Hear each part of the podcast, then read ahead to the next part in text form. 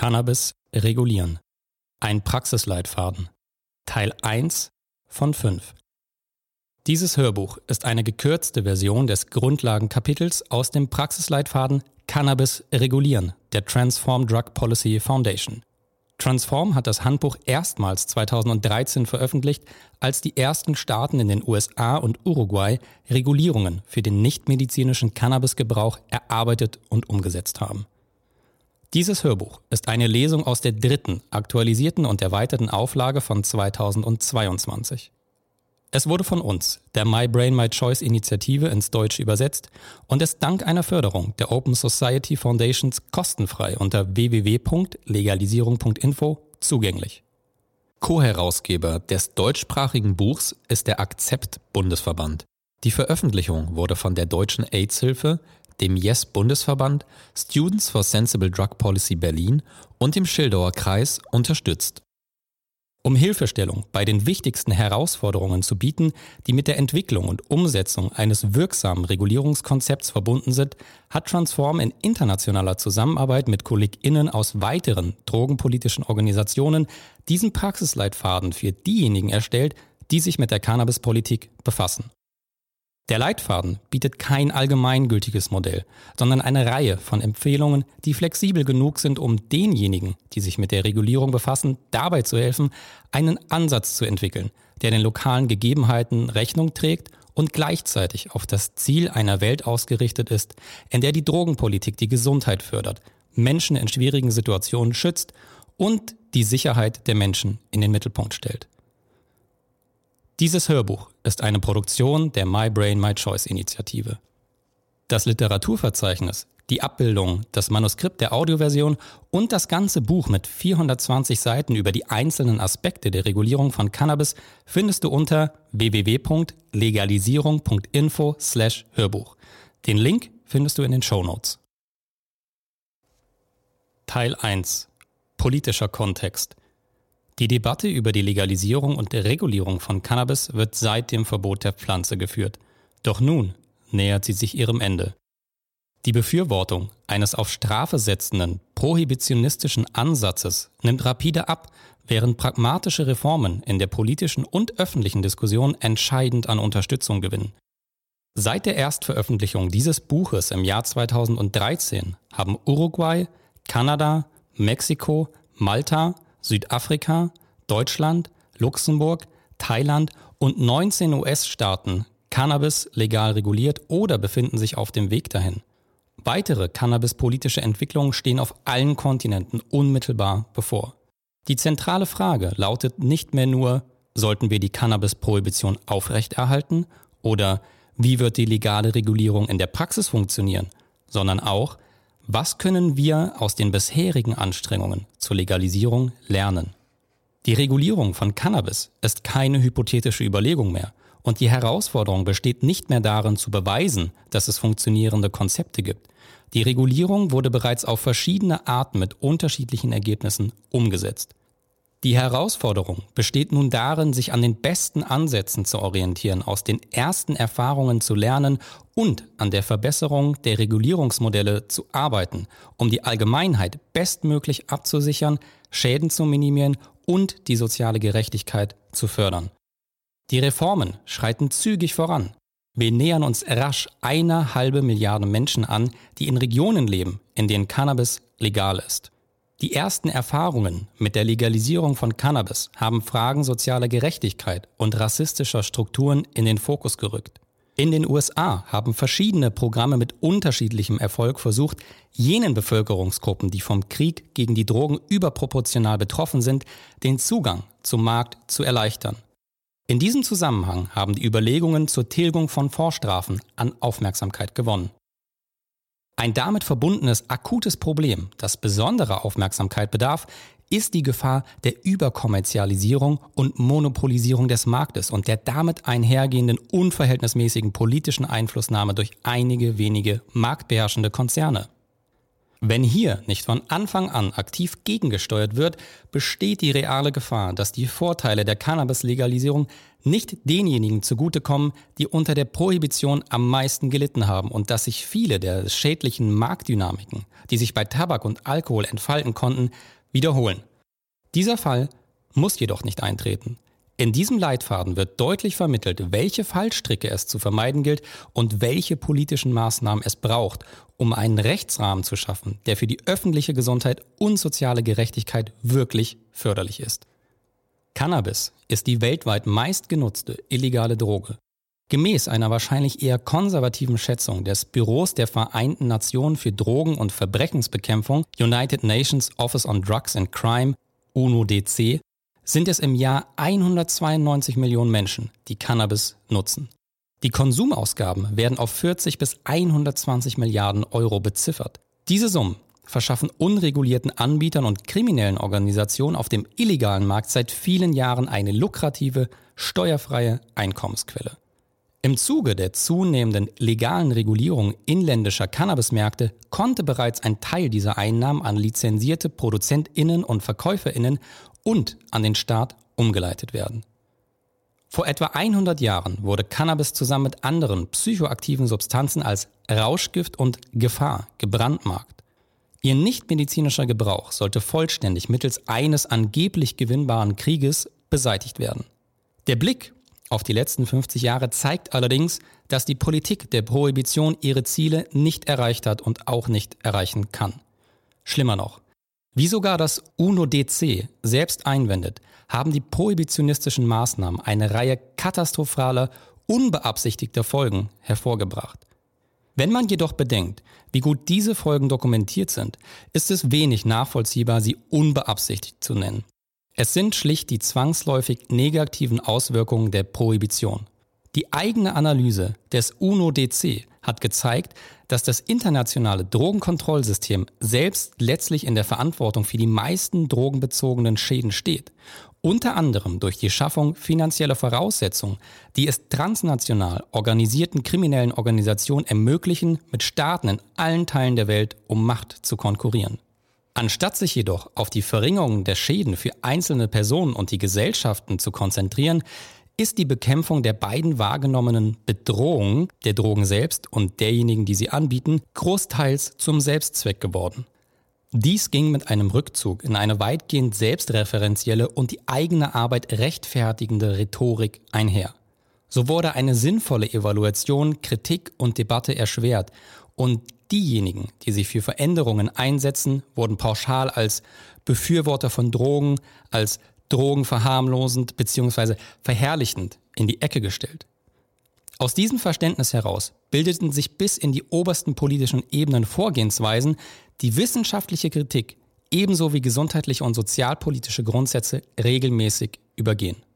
Über das Ausmaß des Scheiterns wurde über Jahrzehnte hinweg und weltweit in hunderten unabhängigen und objektiven Untersuchungen von offiziellen Ausschüssen, Wissenschaftlerinnen und Nichtregierungsorganisationen detailliert berichtet. Auch wenn diese Kritik unausweichlich in einen Großteil der Analyse des Leitfadens eingewoben ist, da viele der aktuellen Risiken und Schäden, die mit Cannabis und dem Cannabismarkt verbunden sind, direkt oder indirekt auf die Prohibition zurückzuführen sind, wird sie hier nicht weiter vertieft. Von den Schäden, die mit der massenhaften Kriminalisierung von Personen, die Cannabis nutzen und kleinen Akteurinnen auf dem Cannabismarkt einhergehen, abgesehen sorgt die fehlende Regulierung des Marktes darüber hinaus für eine größtmögliche Steigerung der mit dem Cannabisgebrauch verbundenen Risiken. Die Prohibitionspolitik überlässt die Kontrolle über den Markt unregulierten Händlerinnen und kriminellen Organisationen. Der Leitfaden beruht auf der Feststellung, dass die Prohibition gescheitert ist und auf der Einschätzung, dass sich diese Erkenntnis, zumindest für Cannabis, inzwischen zum Konsens entwickelt hat. Die Debatte hat sich über die Fragen hinaus bewegt, ob die Prohibition eine grundsätzlich gute Idee ist und sie in einer Art und Weise verbessert und angepasst werden kann, die funktioniert. Die Realität ist, dass die Cannabispolitik und Gesetze in verschiedenen Medien ebenso wie in der politischen Debatte in vielen Teilen der Welt momentan eingehend hinterfragt werden und zahlreiche tiefgreifende Reformen bereits in Gange sind. Nahezu überall bewegen sich diese Reformen weg von den Modellen der Durchsetzung eines Kriegs gegen die Drogen hin zu einem weniger strafenden Umgang mit Personen, die Cannabis nutzen, sowie hin zu einem stärkeren Fokus auf Maßnahmen zur Verbesserung der öffentlichen Gesundheitsleistung, der Verringerung von Ungleichheit und der Gewährung der Menschenrechte. Die Reformbestrebungen befassen sich mit den rechtlichen Möglichkeiten zur Regulierung und Handhabung der Cannabisproduktion und Verfügbarkeit. Neben Kanada, Uruguay, Mexiko, Malta und den 19 US-Staaten, die in den letzten zehn Jahren Cannabis für nichtmedizinische Zwecke legalisiert haben, sind auch zahlreiche andere Länder wie Luxemburg, die Schweiz, Deutschland, Israel, Südafrika und Länder in der Karibik dabei, Rahmenbedingungen für den legalen Verkauf zu entwickeln. 36 US-Staaten haben medizinisches Cannabis mehr oder weniger zugelassen, während die auf US-Bundesebene eingebrachte Gesetzesinitiative Cannabis vollständig entkriminalisieren und neu kategorisieren und hierdurch Hindernisse für weitere Regulierungen in den Staaten beseitigen soll. All dies ist Teil einer größeren globalen Bewegung für progressive Cannabisreformen der letzten Jahre, die zur Abschaffung strafrechtlicher Sanktionen für Anbauclubs und Eigenanbau geführt haben. Zudem wurden einige Verstöße auf kommunaler und regionaler Ebene unternommen, beispielsweise das tolerierte Angebot in Kopenhagen und in über 20 Gemeinden in den Niederlanden. Die Entwicklungen schreiten rasch voran. Die politischen EntscheidungsträgerInnen sollten die bisherigen Erkenntnisse berücksichtigen und einbeziehen. Es kommt bei zukünftigen Regulierungen nun darauf an, aus den Erfolgen und Misserfolgen in den USA, Kanada, Uruguay, Mexiko und andernorts zu lernen. Dabei spielt die Zivilgesellschaft eine wichtige Rolle für die Identifikation und Vermittlung sich bewährender Maßnahmen. Auch weitergehende Reformen werden auf internationaler Ebene diskutiert, seit Länder, insbesondere Lateinamerikas, alternative Ansätze zum Generalverbot aller Drogen fordern. In einer gemeinsamen Erklärung auf der UN-Generalversammlung im Jahr 2012 forderten die Präsidenten von Guatemala, Kolumbien und Mexiko die Vereinten Nationen auf, das derzeitige Drogenkontrollsystem zu überprüfen und alle verfügbaren Optionen, einschließlich regulatorischer oder marktwirtschaftlicher Alternativen, zu analysieren. Darauf hielten die Vereinten Nationen im April 2016 eine Sondersitzung der Generalversammlung ab um die Antworten auf das weltweite Drogenproblem kritisch zu überprüfen. Der Generalsekretär der Vereinten Nationen unterstützte diesen Prozess und forderte die Mitgliedstaaten nachdrücklich auf, diese Gelegenheit zu nutzen, um eine weitreichende und offene Debatte zu führen, die alle Optionen in Betracht zieht. Bei dieser Sitzung wurde zwar letztlich keine Lösung gefunden, wie das internationale Drogenkontrollsystem den zunehmenden Forderungen der Mitgliedstaaten nach Reformen gerecht werden kann, aber neun Mitgliedstaaten sprachen sich in der Generalversammlung für eine legale Regulierung aus und das Thema dominierte einen Großteil der anschließenden Diskussion. Dieser hochrangige politische Wandel spiegelt sich auch in dem bahnbrechenden Bericht der Organisation amerikanischer Staaten Organization of American States aus dem Jahr 2013 wider, in dem die Entkriminalisierung von Drogenbesitz und Gebrauch für den Eigenbedarf befürwortet und zur Frage der Cannabis-Legalisierung festgehalten wurde, dass früher oder später Entscheidungen hierzu getroffen werden müssen. Vor allem aber wurde darin ein gangbarer Weg aufgezeigt, über den eine Cannabis-Regulierung auf nationaler sowie UN-Ebene überprüft werden könne. Im Jahr 2019 empfahl die Weltgesundheitsorganisation WHO Cannabis aus Anhang 4 des Übereinkommens der Vereinten Nationen von 1961 zu streichen. Dieser Schritt hatte zwar keine unmittelbare Bedeutung für die internationale Regulierung von Cannabis für nichtmedizinische Zwecke, aber sollte dazu beitragen, die zunehmend belegten medizinischen Eigenschaften von Cannabis anzuerkennen. Die politische Stellung von Cannabis auf internationaler Ebene wurde offenbar als so wackelig und der völkerrechtliche Rahmen zur Drogenkolle als derart angreifbar wahrgenommen, dass die UN-Suchtstoffkommission Commission on Narcotic Drugs CND zweimal dafür stimmte, die Abstimmung über die Neueinstufung zu verschieben und auf diesem Weg das Unvermeidliche hinauszuzögern. Es wurde offenkundig befürchtet, dass selbst ein solch kleiner symbolischer Schritt zu unaufhaltsamen Zersetzungserscheinungen in den maroden Strukturen des internationalen Drogenkontrollsystems führen könnte. Im Dezember des Jahres 2020 konnte die Abstimmung aber schließlich stattfinden und die Kommission stimmte für die Streichung von Cannabis aus Anhang 4, also für die Anerkennung des medizinischen Nutzens. Dieser Leitfaden hat sich nicht nur deshalb als notwendig erwiesen, weil die Legalisierungs- und Regulierungsdebatte als ehemals randständiges Thema im politischen Mainstream angekommen ist, sondern auch, weil sich die Cannabis-Regulierung mittlerweile von der Theorie zur Praxis bewegt hat. Die praktische Umsetzung von Cannabis-Regulierungen bietet eine aufschlussreiche empirische Grundlage, aus der wir lernen müssen. Sie bietet eine wertvolle Chance zur Orientierung an bewährten Ansätzen für eine zielführende Cannabis-Regulierung und zeigt, an welchen Stellen die Gestaltung einer Politik versagen oder in die falsche Richtung laufen kann. Es ist nun unsere Aufgabe, als politische Entscheidungstragende, skeptische Beobachtende der Entwicklungen und Befürwortende von Reformen dafür zu sorgen, dass die Regulierung auf die richtige Weise erfolgt und die von uns gemeinsam angestrebten Ziele erfüllen wird. Merkmale und Ziele einer erfolgreichen Cannabis-Regulierung. Klare Kriterien und Ziele sind sowohl für die Entwicklung der Politik als auch für die Bewertung ihrer Auswirkungen unerlässlich, um Verbesserungen in der Zukunft leichter umsetzen zu können. In der Cannabispolitik wie in der Drogenpolitik im Allgemeinen fehlen sie jedoch häufig.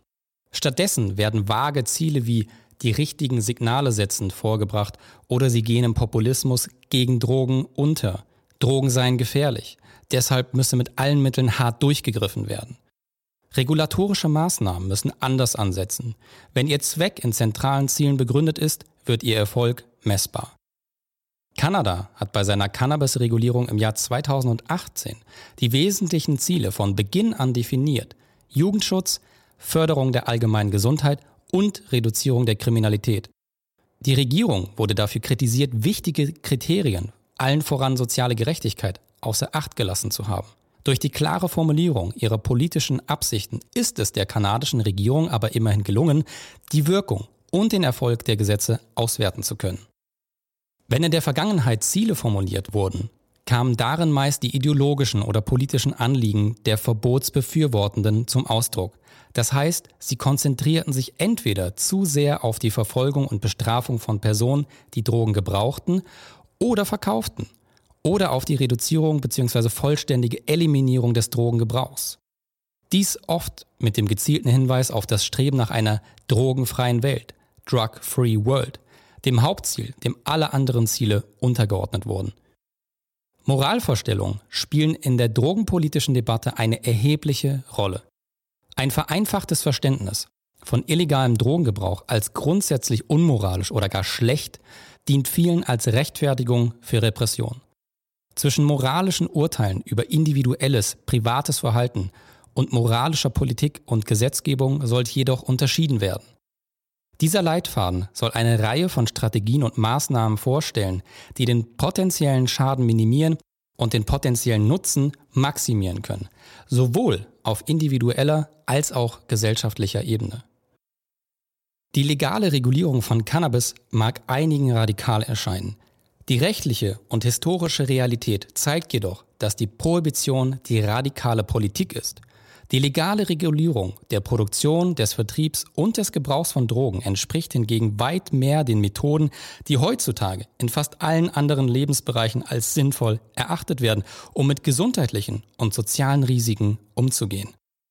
Dieser Leitfaden behandelt keine radikal neuen Ansätze, sondern orientiert sich an bewährten Grundsätzen des politischen Umgangs mit Risiken im Allgemeinen und schlägt lediglich vor, diese auf einen Bereich auszudehnen, in dem sie bisher noch wenig Anwendung gefunden haben.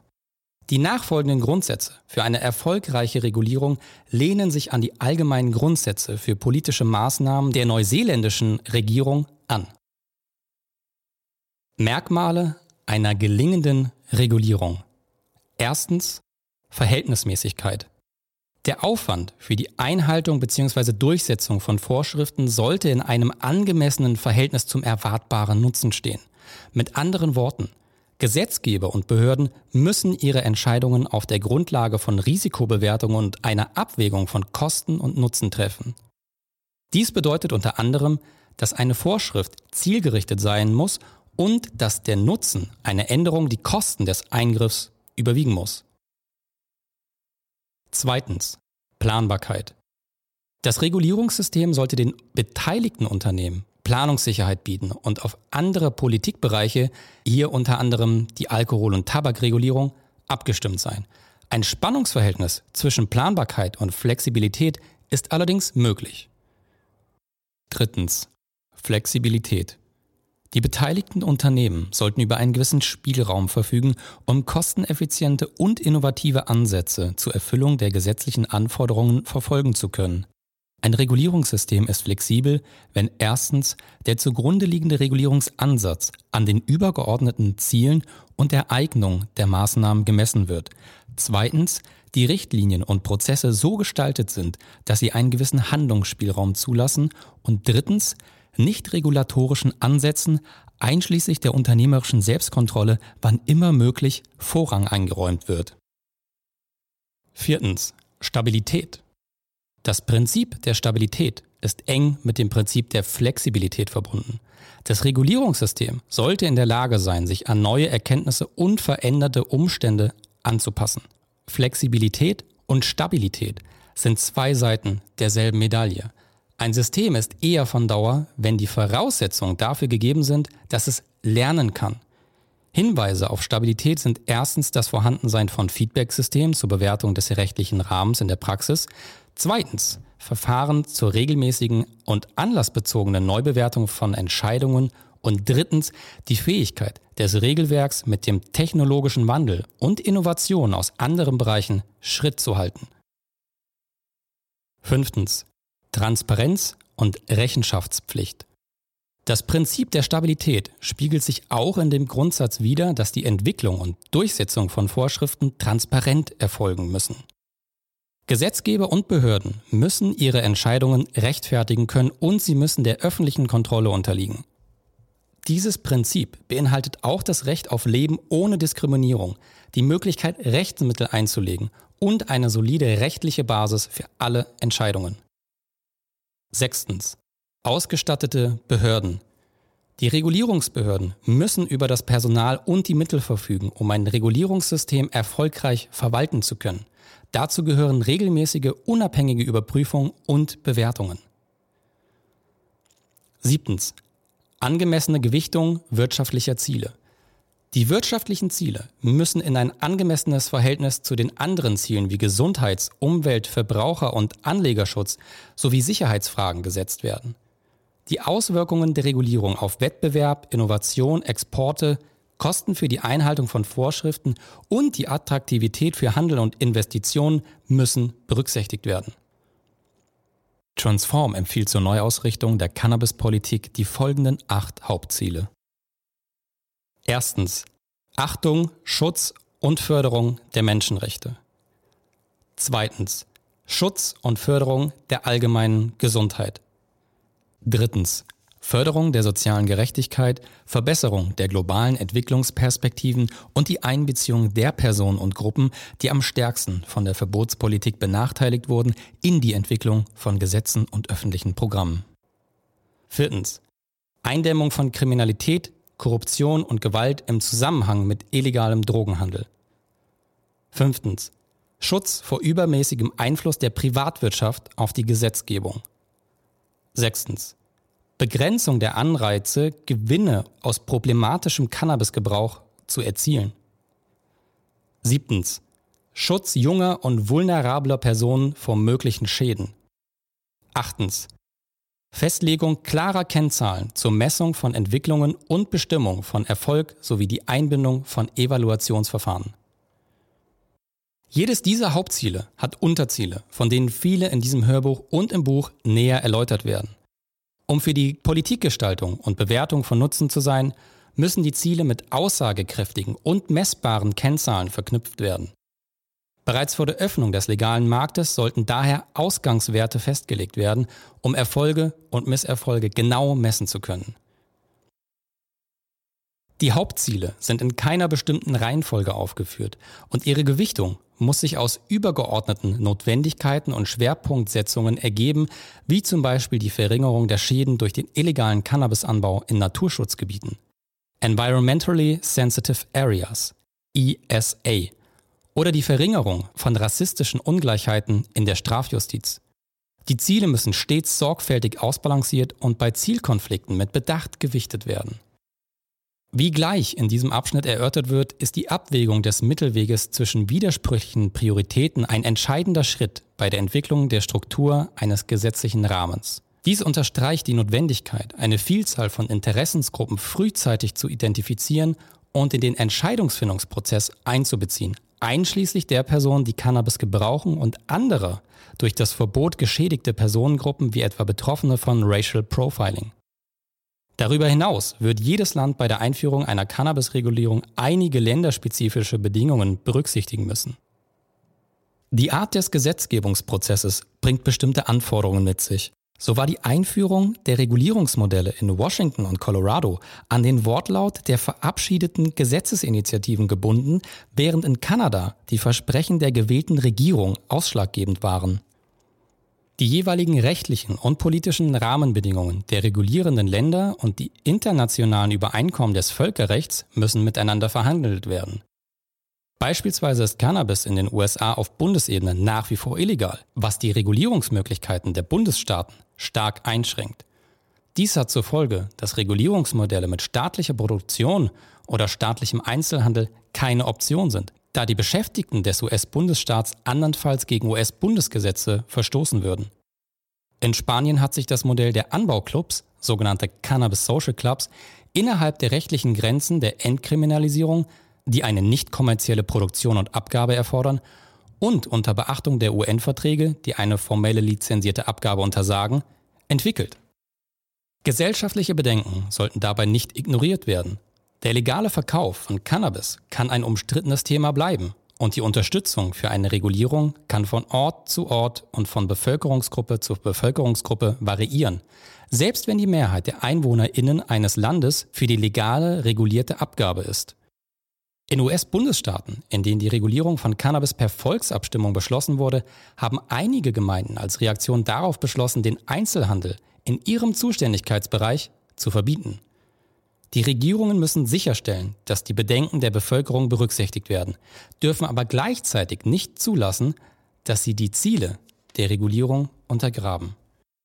Es ist erforderlich, die Regulierung von Cannabis mit bestehenden Gesetzen und Vorschriften für andere Substanzen, Produkte und riskante Aktivitäten abzustimmen, zum Beispiel in Bezug auf den Umgang mit Giftstoffen, die Lebensmittelsicherheit, Arzneimittel oder den Straßenverkehr.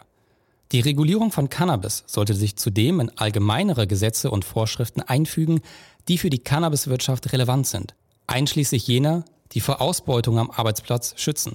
Auch die Vereinbarkeit mit kulturellen und politischen Normen ist wichtig zu beachten.